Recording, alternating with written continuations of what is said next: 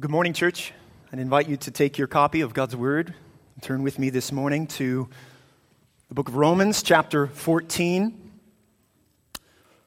Romans chapter 14. If you're looking on one of our Pew Bibles, it's going to be page 948. We're going to spend the next two weeks in Romans chapter 14 as we continue our series this morning on biblical community. And I'm going to begin reading here in just a moment in verse 1. How many of you, if given the opportunity, would love the chance to talk to a younger version of yourself? What would you say? What advice might you give? What would you encourage you to do differently, to think differently? I, I, I wonder if your goals would be the same. I wonder if your priorities would be the same. I wonder if your convictions would be the same. No doubt, such was probably the case for Dr. Martyn Lloyd-Jones. You've probably heard me mention that name before. I've quoted him often in sermons. Lloyd-Jones is one of the greatest preachers of the 20th century. He served for 30 years at Westminster Chapel in London. But prior to all of that, in March of 1924, when in his early 20s, a young Lloyd-Jones shared some personal convictions in an essay he wrote, some, some firmly held beliefs that he had in a way that I'm sure he would regret later in life. Here's what he said I cannot possibly understand a man who wears silk stockings or even gaudily colored socks, rings, wristwatches, shoes instead of boots, or who carries a cane in his hand. He goes on to say, the modern method of installing a bath in each house is not only a tragedy, but has been a real curse to humanity. If I had to spend a lifetime with a companion who had one bath a day or with one who had one bath a year, I should unhesitatingly choose the latter because a man's soul is more important than his skin. Again, he writes, when I enter a house and find that they have a wireless apparatus, and by that he means a radio, I know at once that something is wrong. Your radio may do you wonders. It may enable you to hear the voice of America, but believe me, it will never transmit the only voice that is worth listening to. How many of you would enjoy having a young Lloyd-Jones over to your house? or as a member of your church? Or your small group. Here is a man of great conviction. Convictions that perhaps seem a bit odd to us, they seem a bit strange to us, maybe even a bit extreme to us. Convictions about things, my guess is that you and I would most likely disagree. What are we to do when Christians disagree? How about in the church? How, how, does a church maintain its, its unity when there is so much diversity among us? Because, I mean, if you just look around the room, you see that by and large, for the most part, we are a pretty diverse group of people. We come from different backgrounds, we have different upbringings, we all have differences in our opinions and in our preferences and in our convictions. And so, so then, how does a church stay together? How does it maintain its unity when we differ so much from one another? Can there really be unity among diversity? And what are we to do then with all of these strongly held differences? Well, one solution would be that we simply create all different kinds of churches, right? That's one solution. I mean, you've seen it the cowboy church, the hipster church, the vegan church, those actually are probably the same. The black church, the white church, the Asian church, the political church, the traditional church, the contemporary church. For you introverts, we even got one, the online church, right? We got one for everybody. Because that would make it a lot easier, wouldn't it? It sure would make things much more comfortable. I mean, we could easily much more get along if we just created a church around our own preferences and our own opinions and our own convictions and our own personal interests, because then there can be unity. It sounds great, right? There's just one problem with that solution, and here it is. There is absolutely nothing spiritual about it. Nothing supernatural about it. Nothing gospel shaped about it. But in Romans chapter 14, we discover this morning the Apostle Paul's answer to that question of how a church maintains its unity even among its diversity. And Paul's answer, beloved, it is much, much more compelling. It is much more supernatural. In fact, it's much more glorifying to God. Let's see what the Apostle Paul has to say. I would invite you, as is our custom, if you can stand with me in the honor of the reading of God's Word. Hear the word of the Lord. Romans chapter 14, beginning in verse 1. As for the one who is weak in faith, welcome him, but not to quarrel over opinions. One person believes he may eat anything, while the weak person eats only vegetables. Let not the one who eats despise the one who abstains, and let not the one who abstains pass judgment on the one who eats, for God has welcomed him. Who are you to pass judgment on the servant of another? It is before his own master that he stands or falls, and he will be upheld, for the Lord is able to make him stand. One person esteems one day as better than another, while another esteems all days alike. Each one should be fully convinced in his own mind. The one who observes the day observes it in honor of the Lord. The one who eats, eats in honor of the Lord, since he gives thanks to God, while the one who abstains, abstains in honor of the Lord and gives thanks to God. For none of us lives to himself, and none of us dies to himself. If we live, we live to the Lord, and if we die, we die to the Lord. So then, whether we live or whether we die, we are the Lord's.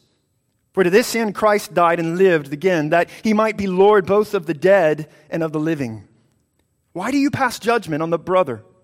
Or you, why do you despise your brother? For we will all stand before the judgment seat of God. For it is written, As I live, says the Lord, every knee shall bow to me, and every tongue shall confess to God. So then, each of us will give an account of himself to God. Church, this is the word of the Lord. May God bless the public reading and preaching of his word. You can be seated this morning. Well, it's important to remember that Paul's letter to the church at Rome, it was written to a pretty diverse group of people.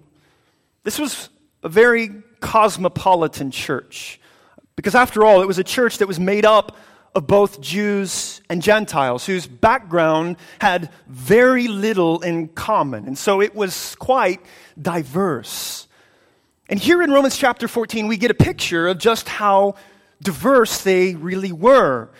The, the differences among these believers, they were no small thing. And yet, from the very beginning of this letter, Paul has been on a mission. In fact, you could say that it's one of the purposes of the letter to the Romans. He has been on a mission to show the unity this church shares in the gospel, even among its diversity. For example, in chapter 1, verse 16, we, we see that this gospel, the good news of salvation, is both for Jew and Gentile, where Paul says, I am not ashamed of the gospel, for it is the power of God for salvation to everyone who believes, to the Jew first, and also to the Greek. That both Jew and Gentile are in need of salvation because both Jew and Gentile are under sin. Chapter 3, verse 9 None is righteous. No, not one. We all stand unrighteous. Or chapter 3, verse 23 All have sinned and fallen short of the glory of God. Both Jew and Gentile stand together in sin, unrighteous before a holy God. And yet, at the same time, in verse 23, Paul says both Jew and Gentile are also justified by his grace as a gift. That salvation in Christ is a gift from God that is based only on His grace. It isn't based on one's ethnicity. It isn't based on one's background or upbringing or religious activity or works. No, brothers and sisters, it is based only on God's grace. And thus, both Jew and Gentile are recipients of grace. Both stand united together in grace, a, a common salvation they stand in, justified before God, that has united them to Christ and now also has united them to one another in the church. However, amidst all of this glorious gospel unity that they share, there are still, however, differences among them. Their backgrounds, customs, opinions, convictions. I mean, this was one diverse church. And this diversity, it was causing problems in this church.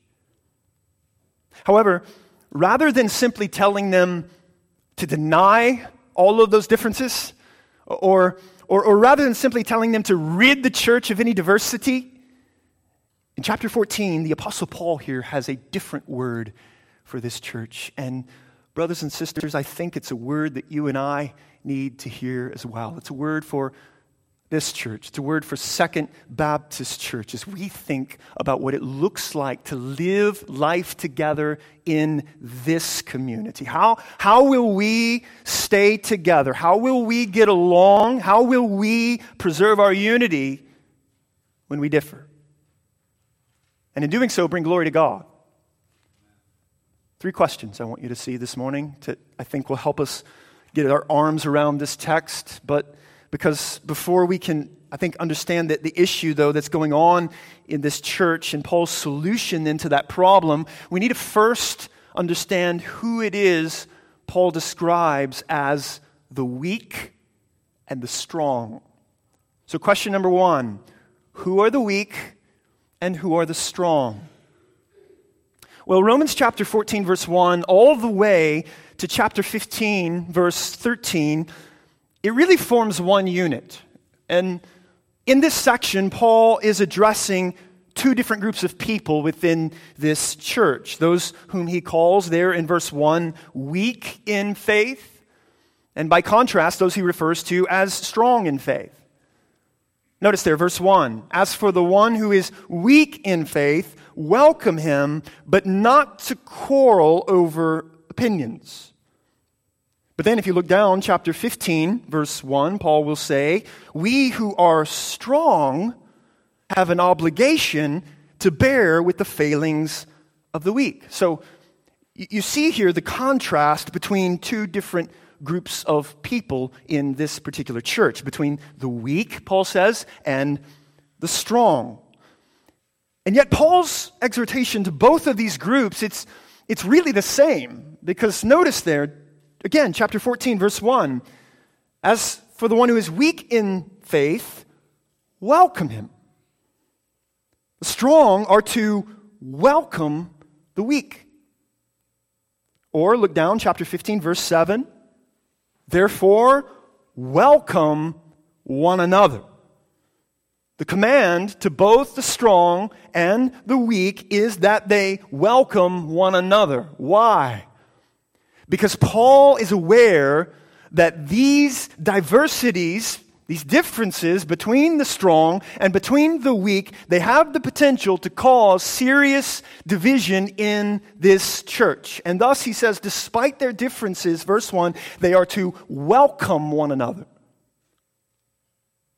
And so, in order for us to understand that command and, and really to, to feel the weight of that command, and even to understand how we then can apply that command, I think, I think we need to first answer the question who are the weak and who are the strong? What does it mean, first, to be weak in faith? Well, note here that this weakness in verse 1, it has nothing to do with a person's character. It's not about one's tendency to sin. This isn't a moral weakness. These aren't here vulnerable Christians who are easily overcome by temptation. That's, that's not what Paul means here when he says weak in faith. nor is this weakness sin.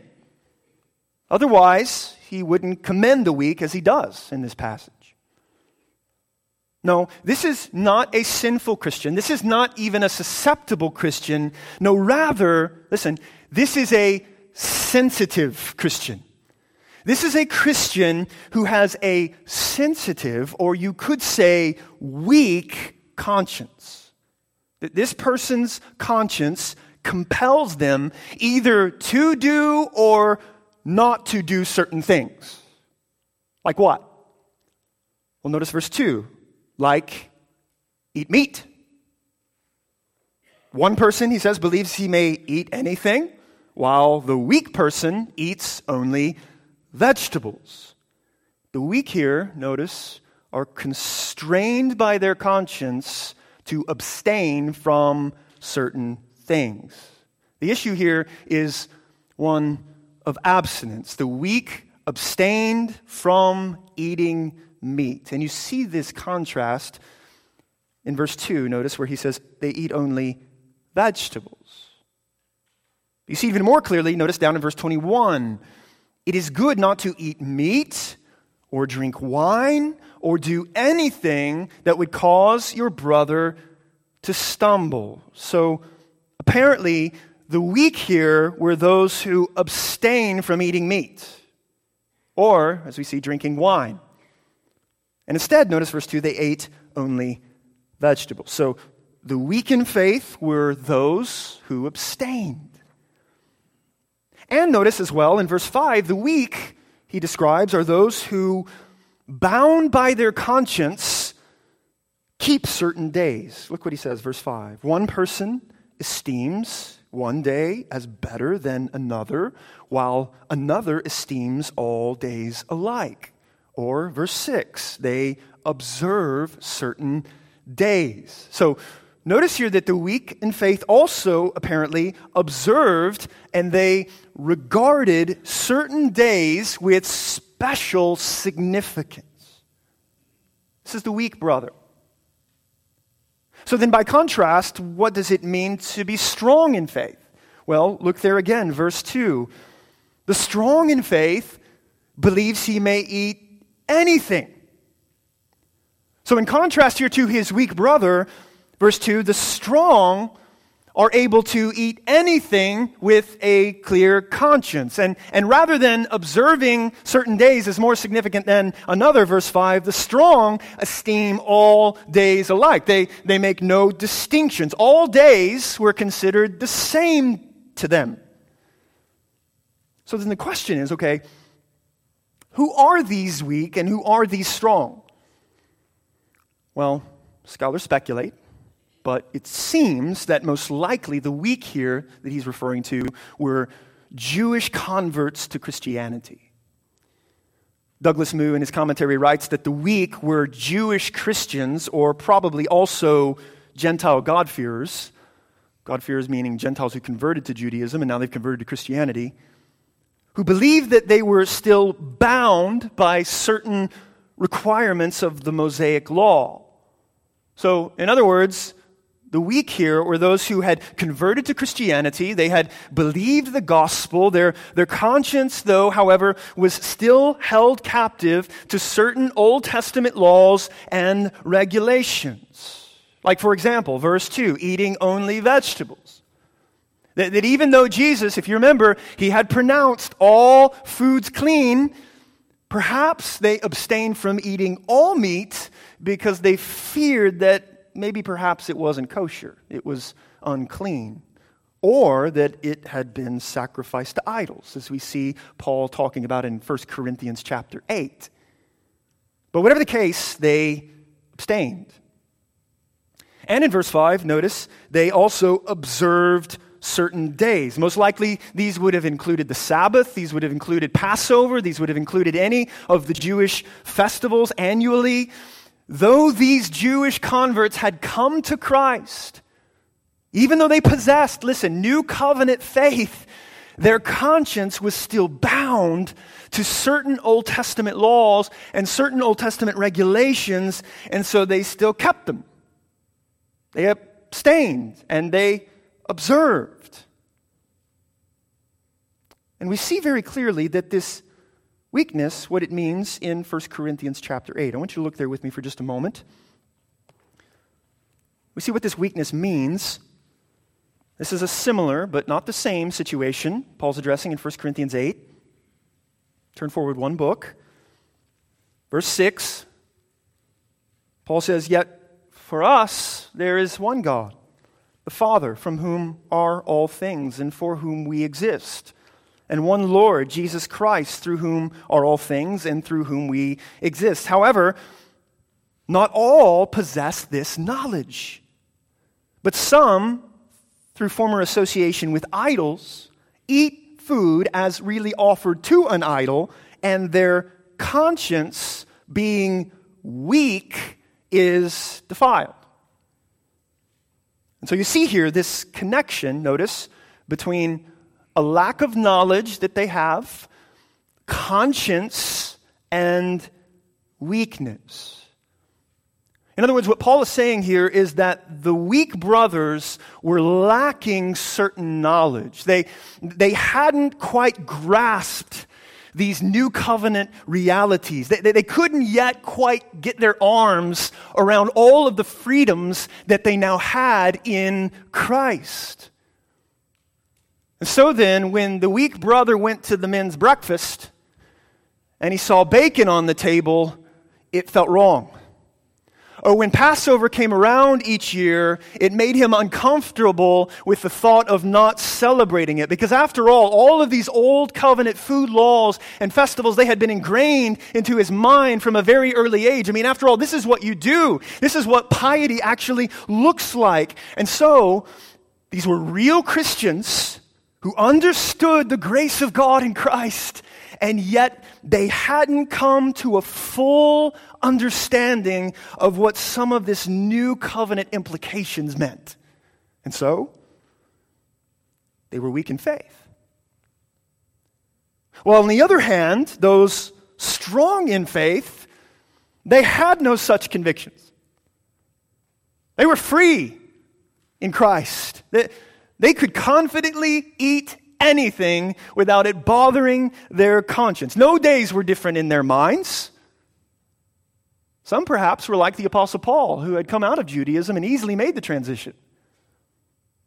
Others, perhaps, no doubt, were mostly Gentiles, who it was no big deal to them to eat certain food or have certain dietary restrictions or observe certain days. In other words, they were strong in faith because their conscience it was fully informed by the freedoms they had in Christ in the new covenant. And just note that the weak brother he's not a legalist. We might be tempted to think that. Oh, he's just a legalist. No. How do we know that? Because notice in verse 1, Paul says, Welcome him. The weak brother isn't adding to the gospel. He's not like the Judaizers in Galatia, if you remember, who Paul condemns for preaching a false gospel. No, no, this brother, he understands justification by faith alone. He isn't a legalist. So, what's the issue? Here's the issue he believes that by abstaining or by keeping, it honors God best. It honors God more to abstain than to partake. Verse 6 The one who abstains, abstains in honor of the Lord. It's all done for the honor of the Lord and the glory of the Lord and the praise of the Lord. Well, on the other hand, the strong brother, he sees his freedoms in Christ as an opportunity to honor the Lord, to give thanks to the Lord. Look there, verse 6. The one who eats, eats in honor of the Lord, since he gives thanks. So, what then is the real issue here?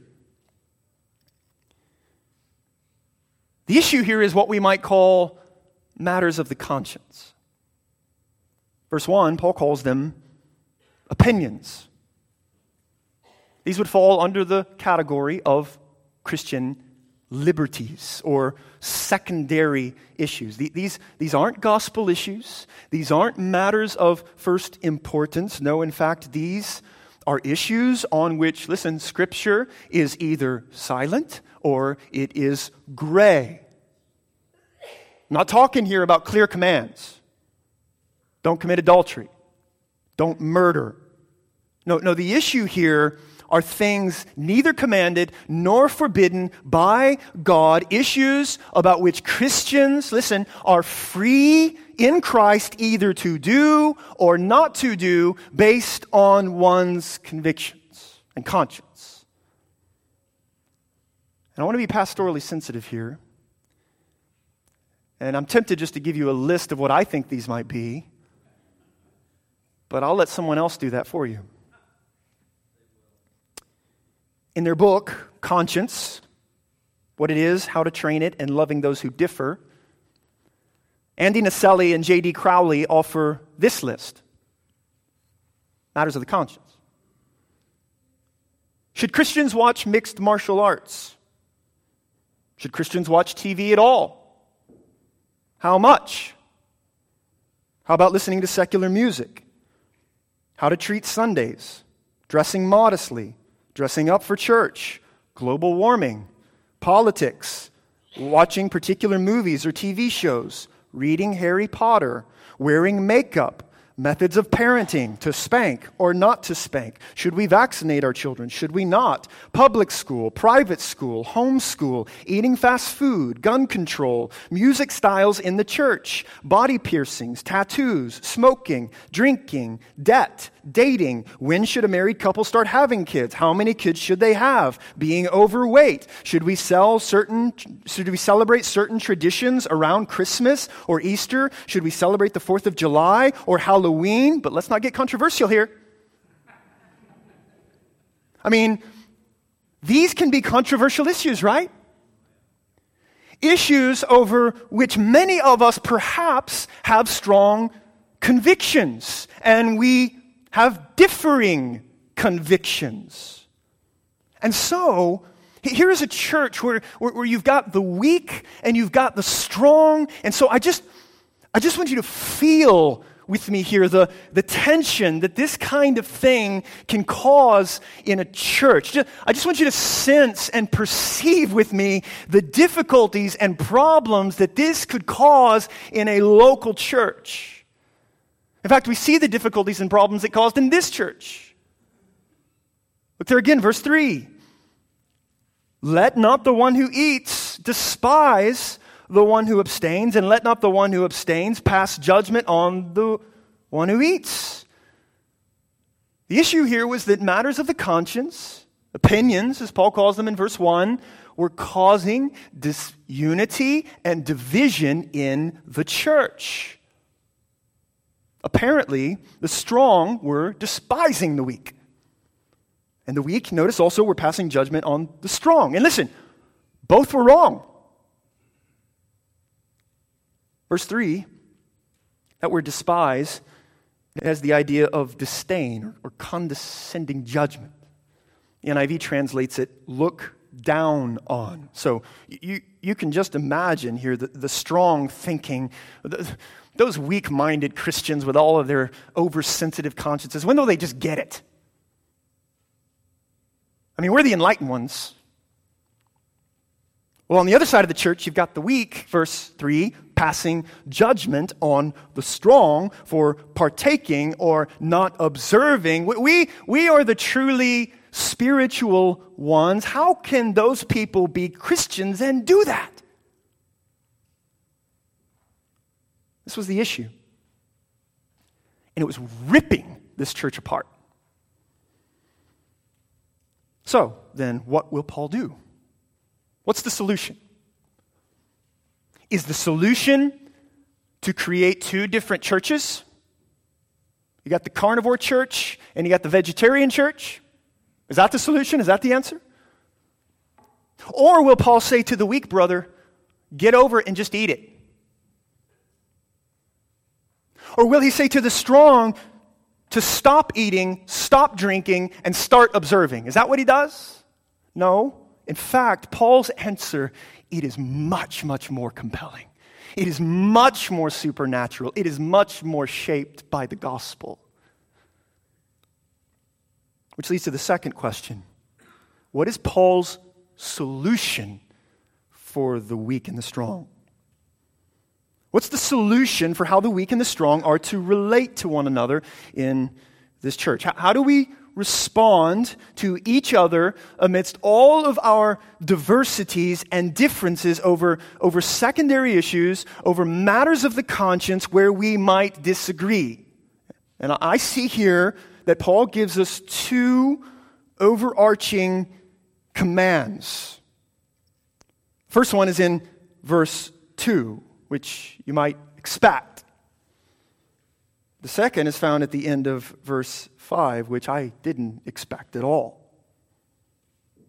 So, what's the solution? How, how can there be unity in our diversity? Well, notice command number one we welcome one another. Verse 1.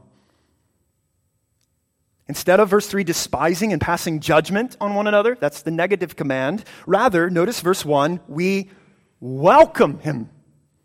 That's the positive command. And, and you see it again down there, chapter 15, verse 7. Welcome one another. We, we are to welcome, we are to accept one another in the church. We don't just tolerate one another's differences. No, we receive with open arms one another warmly, with brotherly affection. Paul is saying that we build our fellowship together within the church on something other than these secondary, non essential matters. And notice, notice here the disclaimer in verse 1 but not to quarrel over opinions. Meaning, meaning that the strong and the weak are to welcome one another, vice versa. However, he says, don't welcome them into endless questionings and debates and arguments over non essential issues. Now, Paul isn't saying here that we should never have a discussion over matters of the conscience.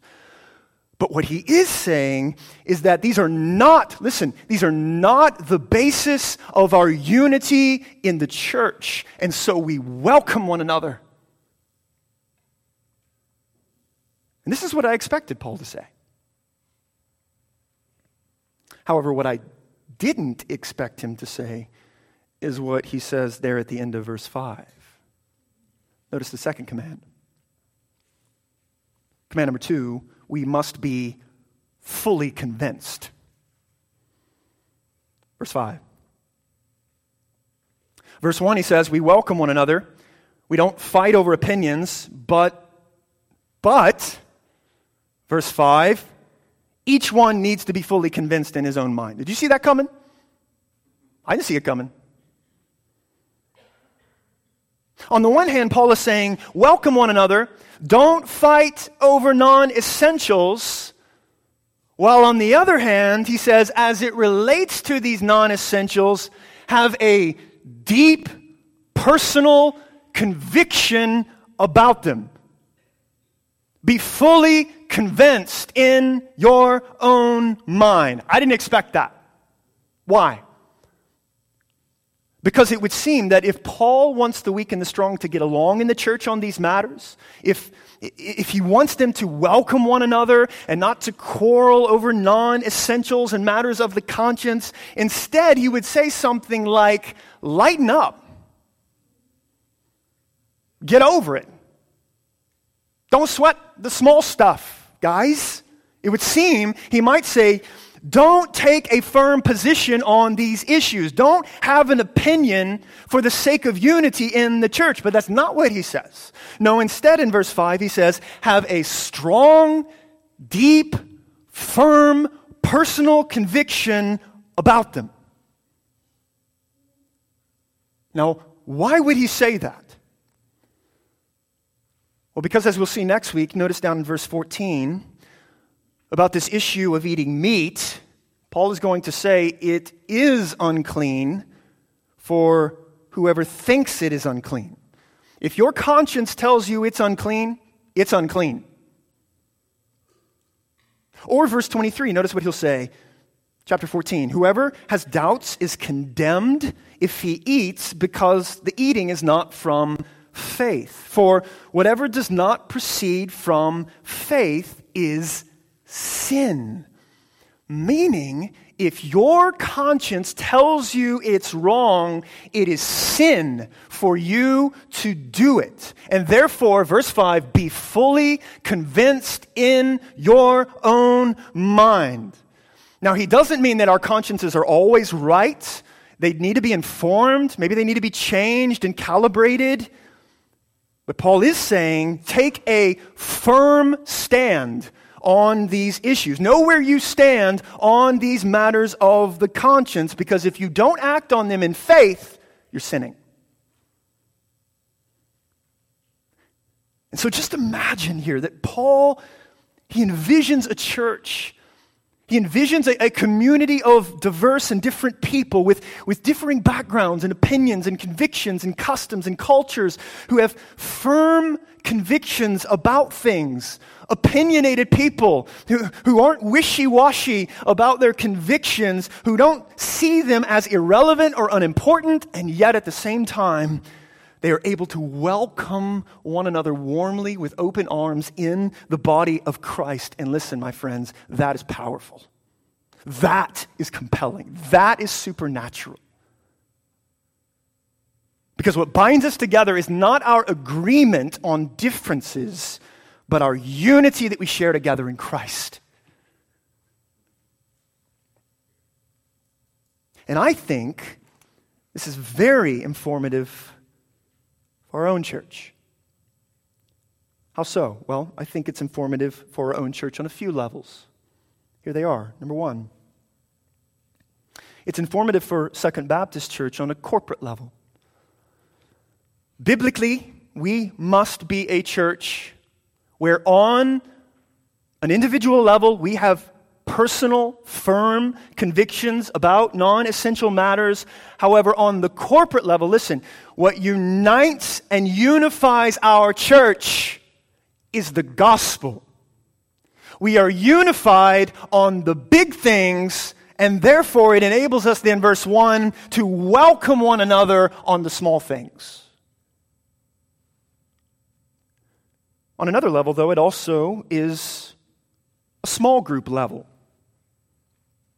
This fall, Lord willing, we will launch our small groups ministry, meeting in homes, Sunday evenings, caring for one another, ministering to one another, applying, discussing the Word of God together. And it's only a matter of time before one's own opinions and convictions begin to come to light, right? So, how do we handle that situation? Here's how we welcome one another. We welcome one another.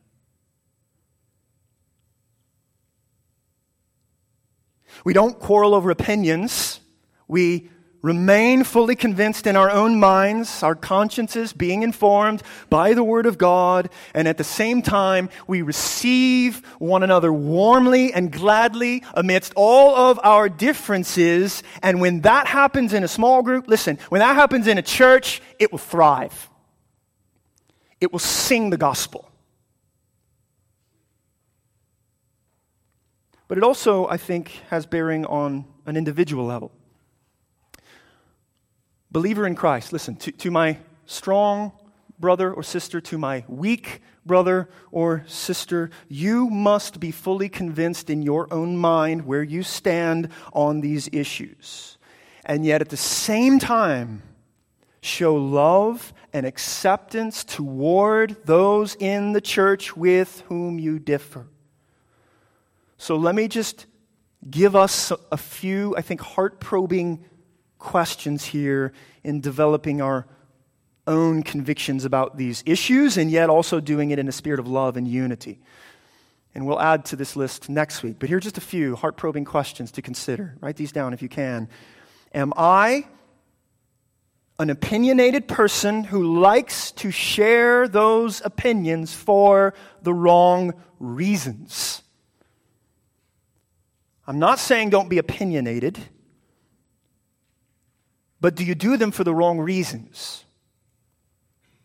To show how smart you are, to stir up controversy because you like it, or to force them on other people.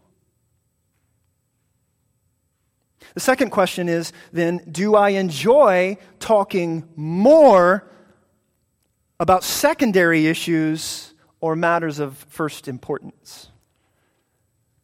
Are your conversations with people in the church more about controversies or Christ? Third, in thinking through these matters of the conscience, it's good to ask myself the question Am I fully persuaded that this is right?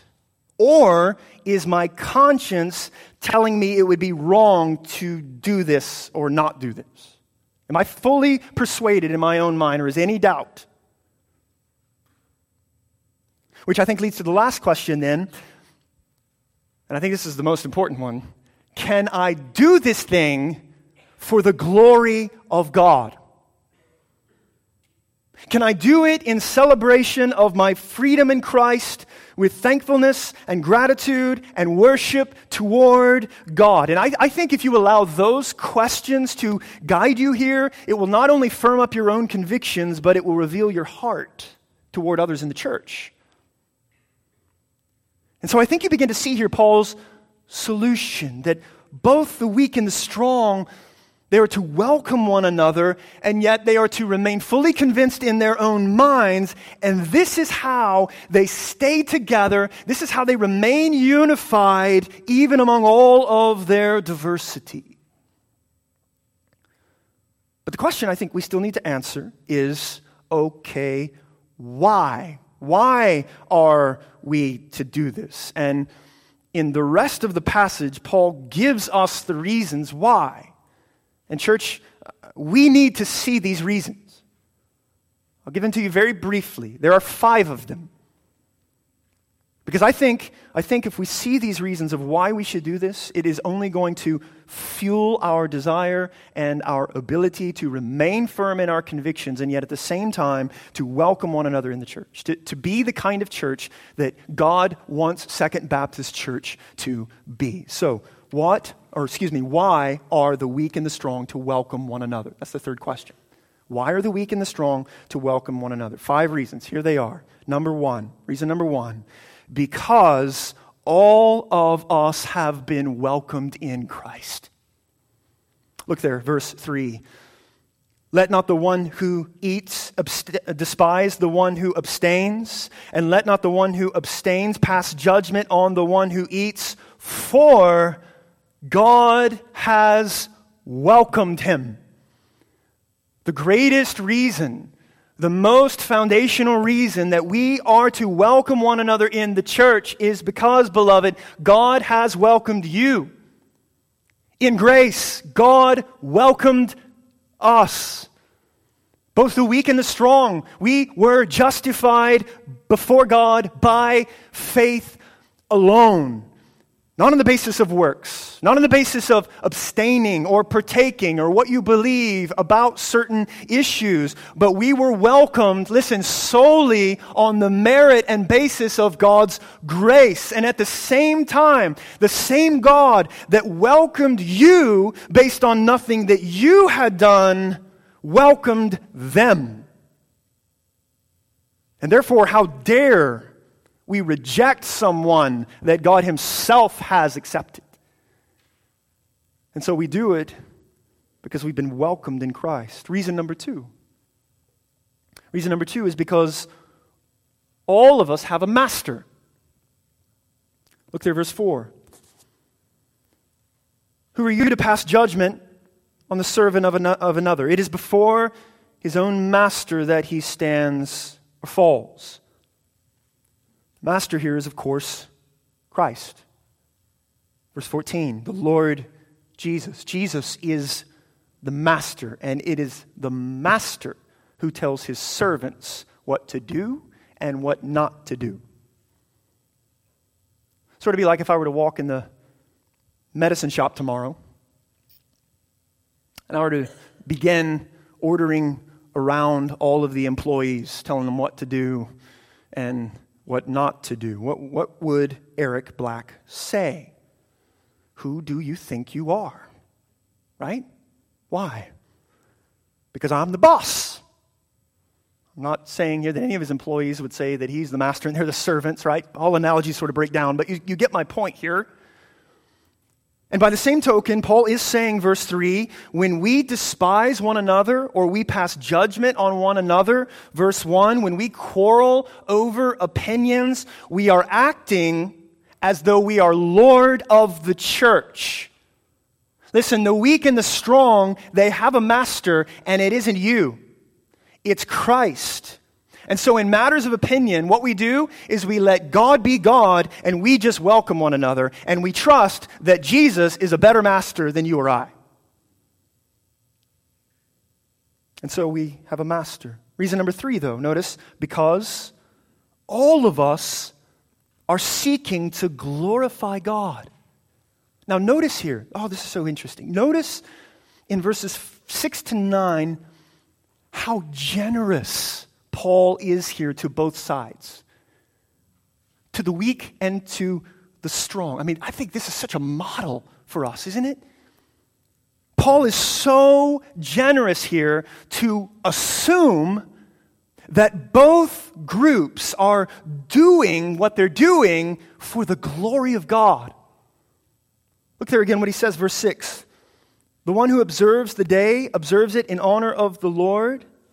The one who eats, eats in honor of the Lord, since he gives thanks to God, while the one who abstains, abstains in honor of the Lord and gives thanks to God. Both, Paul assumes, are doing it for the glory of God. One observes a day for the glory of God, one eats for the glory of God, one abstains for the glory of God. They are both doing it for the glory of God. And in verses 7 and 9, Paul shows here that, that that principle, it doesn't just apply to dietary issues or certain days. No, it applies to all of life, every choice in life. From life to death, Jesus is Lord of the living and the dead. And therefore, every decision that we make in life should be to the glory of God. Does this help me bring glory to God? And as a side note, just notice what that implies. Implication number one, then, is that within the church, rather than being quick to judge, wouldn't it be amazing if we just all gave each other the benefit of the doubt? Instead of assuming the worst. That before I judge you on your motives or decisions on secondary issues, what if I were to ask myself, what if what they're doing, they're doing for the glory of God? That their own conscience in this matter, they believe will bring God the most glory. Brothers and sisters, how would that change our relationships with one another in the church? And another amazing implication here of that is this is incredible that it is possible that the weak and the strong can hold different convictions on disputable matters, and both of them bring glory to God.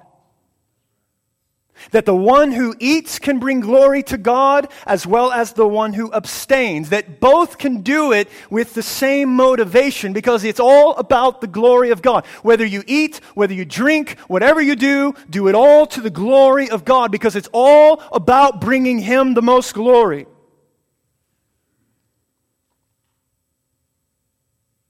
And the final reason, excuse me, two more. Reason number four I got worked up, is because all of us will be judged. Look there, verses 10 to 12. Why do you pass judgment on your brother? Or you, why do you despise your brother? For, notice the reason why, we will all stand before the judgment seat of God. For it is written, As I live, says the Lord, every knee shall bow to me, and every tongue shall confess to God. So then, each of us will give an account of himself to God. The reason Paul says we should welcome one another without passing judgment on disputable matters is because we have a master in heaven and he alone is judge. And it's important to remember that Paul is speaking here to Christians. This is a judgment for believers. And this judgment, it isn't only about deeds and actions, it's about motives. It's about intentions of the heart, even. And it's about whether or not we lived according to our own consciences and our own convictions. Brothers and sisters, how much different would our relationships with one another church, in the church be if we spent more time and energy contemplating our own judgment rather than our brothers? Because in these matters that we disagree, we should mind our conscience and we should let God be judge. We will do the welcoming, we'll let Him do the judging. And the final reason, I think maybe the most glorious too, is because all of us will be made to stand. Look there again at the end of verse 4. Who are you to pass judgment on the servant of another? It is before his own master that he stands or falls, and he will be upheld, for the Lord is able to make him stand. In his same glorious letter, in chapter 8, verse 1, Paul says, There is therefore now no condemnation for those who are in Christ Jesus. And the judgment Paul describes here in Romans 14, it won't be a condemning judgment. Why? Verse 4 For the Lord is able to make him stand. Every believer will stand on the last day. Every believer will be upheld at the final judgment. Why? Because God is able to make him stand. The weak the strong, they will stand because of God's power, not because of their own power. They will stand not because of what they have done or what they haven't done. No, they will stand because they have been vindicated by God, clothed in the righteousness of Jesus Christ, and therefore, no matter where they stand on these issues, they will stand on that day. And therefore, we can welcome one another in Christ. And so, Second Baptist Church, let's be a church that is not built on non essentials, but rather let us be a church built on what it is that holds us together the acceptance that we have before God in Christ. That will keep us together. That will keep us unified. That will enable us to receive and to welcome one another. And that, my friends, will be compelling to the world. This diverse group of people, redeemed by the blood of Jesus, can welcome one another. Oh my, glory be to God. Let's pray. Lord, what an amazing reality that we have been welcomed. Not because of anything we have done, not because of what we do or don't do but because we are sinners who have been redeemed by the blood of Jesus. And you, in grace, through the cross, have made a way where we can be welcomed into the presence of God Almighty. What a glorious, glorious reality. May that never become dull to us. And Lord, may it lead us as your people to extend that same vertical welcoming that we have received through Jesus to one another in the church, and thereby, thereby, thereby shine the light of the gospel, the glory of Christ, that He has redeemed and welcomed and forgiven us. And may this church live and exist for the glory of God. We pray in Jesus' name. Amen. Let's stand together, please, and sing, O Church, Arise.